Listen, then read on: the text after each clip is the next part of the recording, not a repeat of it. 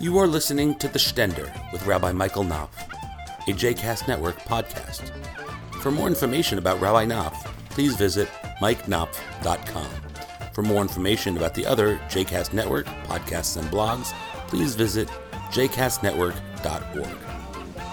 Over the past few weeks, we've been talking about this theme, talking about this idea uh, that's expressed uh, in the Torah portion a few weeks ago. Uh, the phrase the "Asuli mikdash v'shachanti betocha," make me a sanctuary that I may dwell among them. And we've been talking about this on a number of different levels. In the contextual level, the phrase is talking about a physical building, a physical structure that the children of Israel are supposed to make as they sojourn in the wilderness on the way from Egypt to the promised land. But our tradition reads that passage somewhat expansively. That when God says, Make me a sanctuary that I may dwell among them, God is not only talking about a historical moment and a physical building that the Israelites may build that may be a reminder of God's presence uh, among them, but also that if each of us make our each of us have the capacity to make ourselves into sanctuaries, and God may dwell in our midst, in the midst of us, each of us as human beings. And we can also, the tradition says, build a world in which God is made able to dwell. Build me, make me a sanctuary that I may dwell among them. In other words, transform the world that we live in into a structure fit for God's presence to dwell. And what does it mean for God's presence to dwell on earth? Why is that important? Why is that worthwhile? Well, if you believe in the affirmation of our tradition, that God is an embodiment of the oneness, of the unity that underlies all of reality, that binds me and you together, and all other human beings, and everything else that exists, then making this world a place that's fit for God to dwell means returning this world to the state of unity and oneness that is at its core an expression of what God is. And God, in a similar fashion, is Adon HaShalom, we say, the master of peace. And that making this world a sanctuary for the divine presence to dwell is making this world a place in which God's wholeness and peace permeates every aspect of our being and every aspect of our reality. And so when we when the Torah teaches, make me a sanctuary that I may dwell among them, and our tradition says that God yearns for an avenue, an, uh, an outlet to dwell in this world, this lower world. And we have the capacity to build a world in such a way that enables God's presence to come into our lives and come into our world. On a fundamental level, it's talking about building a world that is filled with unity and peace.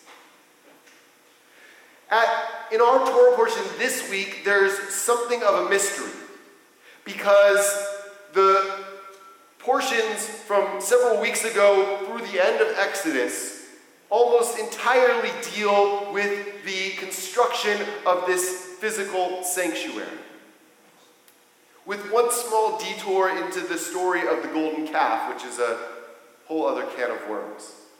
But our Torah portion this week even though it eventually, after the first few passages, gets into the construction of the tabernacle again, it mysteriously opens with the following passage. And you can see it on your page. Moses then convoked the whole Israelite community. Convoked is a word that we don't get to use a lot, and I appreciate the opportunity to. Moses then, that means gathered. He gathered the whole Israelite community and said to them, these are the things that the Lord has commanded you to do. On six days work may be done, but on the seventh day you shall have a Shabbat, a Sabbath of complete rest, holy to the Lord. Whoever does any work on it shall be put to death. You shall kindle no fire throughout your settlements on the Sabbath day. So, in the midst of this discussion about the tabernacle, we get the commandment to observe Shabbat, and not only to welcome in and honor the Shabbat as being holy, but to refrain from work on Shabbat. And then it continues back with the, destru- with the construction of the tabernacle. Moses said further to the whole community of Israelites, This is what the Lord has commanded. Take from among you gifts to the Lord. Everyone whose heart so moves him shall bring them. Gifts for the Lord, gold, silver, and copper. And let all among you who are skilled come and make all that the Lord has commanded. And then we have description after description of people coming forward and bringing their gifts and constructing the tabernacle. But the commentators uh, who view the Torah as an entirely intentional document, that there's no happenstance in the Torah. Things don't just happen to appear there. So they see this passage dealing with Shabbat connected directly to the construction of the tabernacle, and they ask themselves why. Why does the Torah get into this whole thing about Shabbat when what it's really talking about is constructing the tabernacle? And they say two things. The first is that the categories of labor that one is forbidden from participating in on Shabbat are the categories of labor involved in constructing the tabernacle. So the Mishnah, the uh, great rabbinic work of uh, Jewish law, says that there are 39 of those kinds of labor, 39 categories of labor that were involved in the construction of the tabernacle, of the sanctuary, that one is not allowed to participate in on Shabbat. The phrase that's in the portion itself that one may kindle no fire on Shabbat is one of those labors, but also in some way symbolizes all of them. We use fire to engage in human industry, both the construction of our societies, the production of things, the energy we need to fuel our economies and our lives and our stomachs, and also to fuel our industries and machineries of war. And so each of the categories of labor on Shabbat are basically substrata of that prohibition on fire. They prohibit all of the creative human endeavors and human activities commerce, food preparation, farming, industry. And because one man's tool is another man's weapon, all of those categories of labor also prohibit one from engaging in the production of weapons of war and engaging in warfare on Shabbat. That was a matter of some debate, just as an aside, in Jewish history about whether one could engage in warfare on Shabbat. But the rabbis of the Talmud came strongly down on the side of warfare being prohibited on Shabbat. And, uh, and, and they asked, for example, can a person go out uh, on Shabbat wearing uh, his uh, sword? And uh, they said no. And then a rabbi objects and says, but their sword is a decoration for the person. And the rabbi said, no upright human being considers a sword decoration.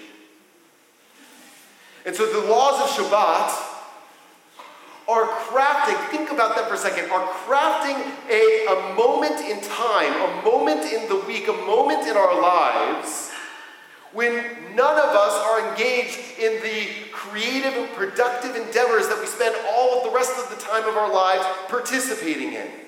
We don't cook, we don't do business, we don't light fires, we don't produce things. And the idea is that you have everything taken care of for yourself before Shabbat even begins. So that the day of Shabbat is a day of plenty, a day where nobody wants for anything, a day in which even our homes are open to all people who come and want to participate in the beauty and joy of Shabbat. So there's uh, the opening Mishnah talking about Shabbat. Um, is about the idea of not being able to carry in and out of our homes on Shabbat. And it presents an image of a person who owns his home and a poor person standing outside and talking about all the ways in which the person in the home can't give something to the poor person outside of the home. And the subtle message of that Mishnah is Because the point of Shabbat is not for the person who has the home to reach out of his window and give something to the poor person. The point of Shabbat is for the person who has the home to open up his doors so the poor person can come in and enjoy Shabbat as well. Shabbat is inviting us to create a society, to create a community with no borders, no boundaries, no property, harmony, peace, and plenty. And even more than that, because Shabbat is a time in which warfare is prohibited, a society that engages in Shabbat can't use weapons, can't engage in the machinery and the machinations of war.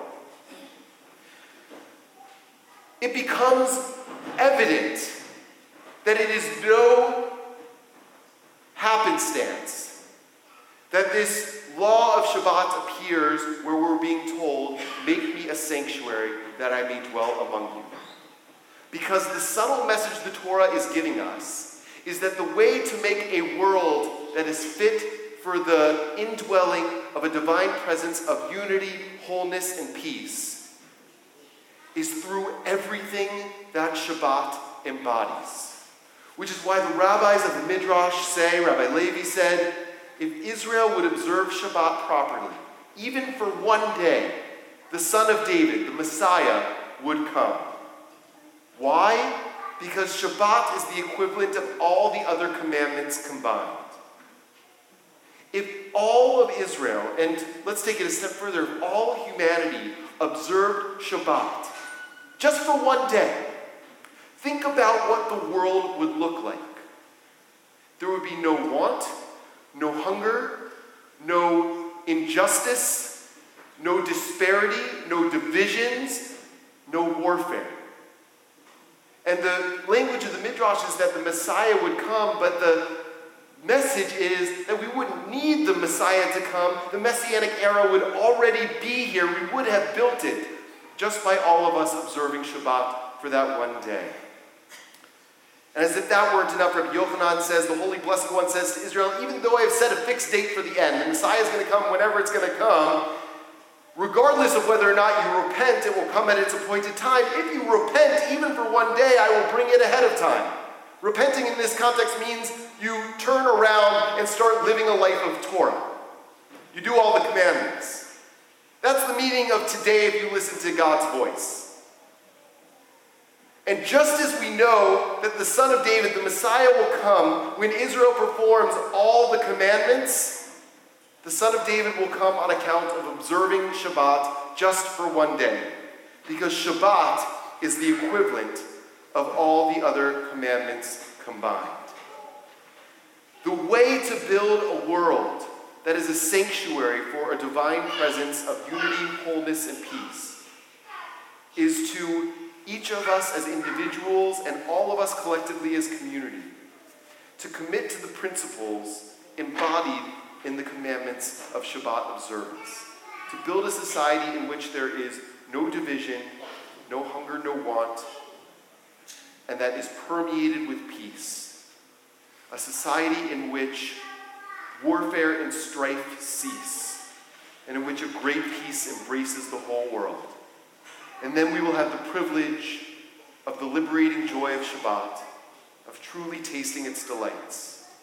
May we be undisturbed by sorrow during these holy Shabbat hours. Fill our hearts with gladness, for to you, Lord, we offer our entire being. Help us to expand the dimensions of all Shabbat's pleasures, to extend its spirit to the other days of the week. Show us the path of life, the fullness of your presence and the bliss of being close to you forever. May the words of our mouths and the meditations of our heart be acceptable to you, Lord, our rock and our redeemer. May the one who brings peace to the universe bring peace to us and all people Israel and all humanity. And let us say, Amen. Shabbat Shalom.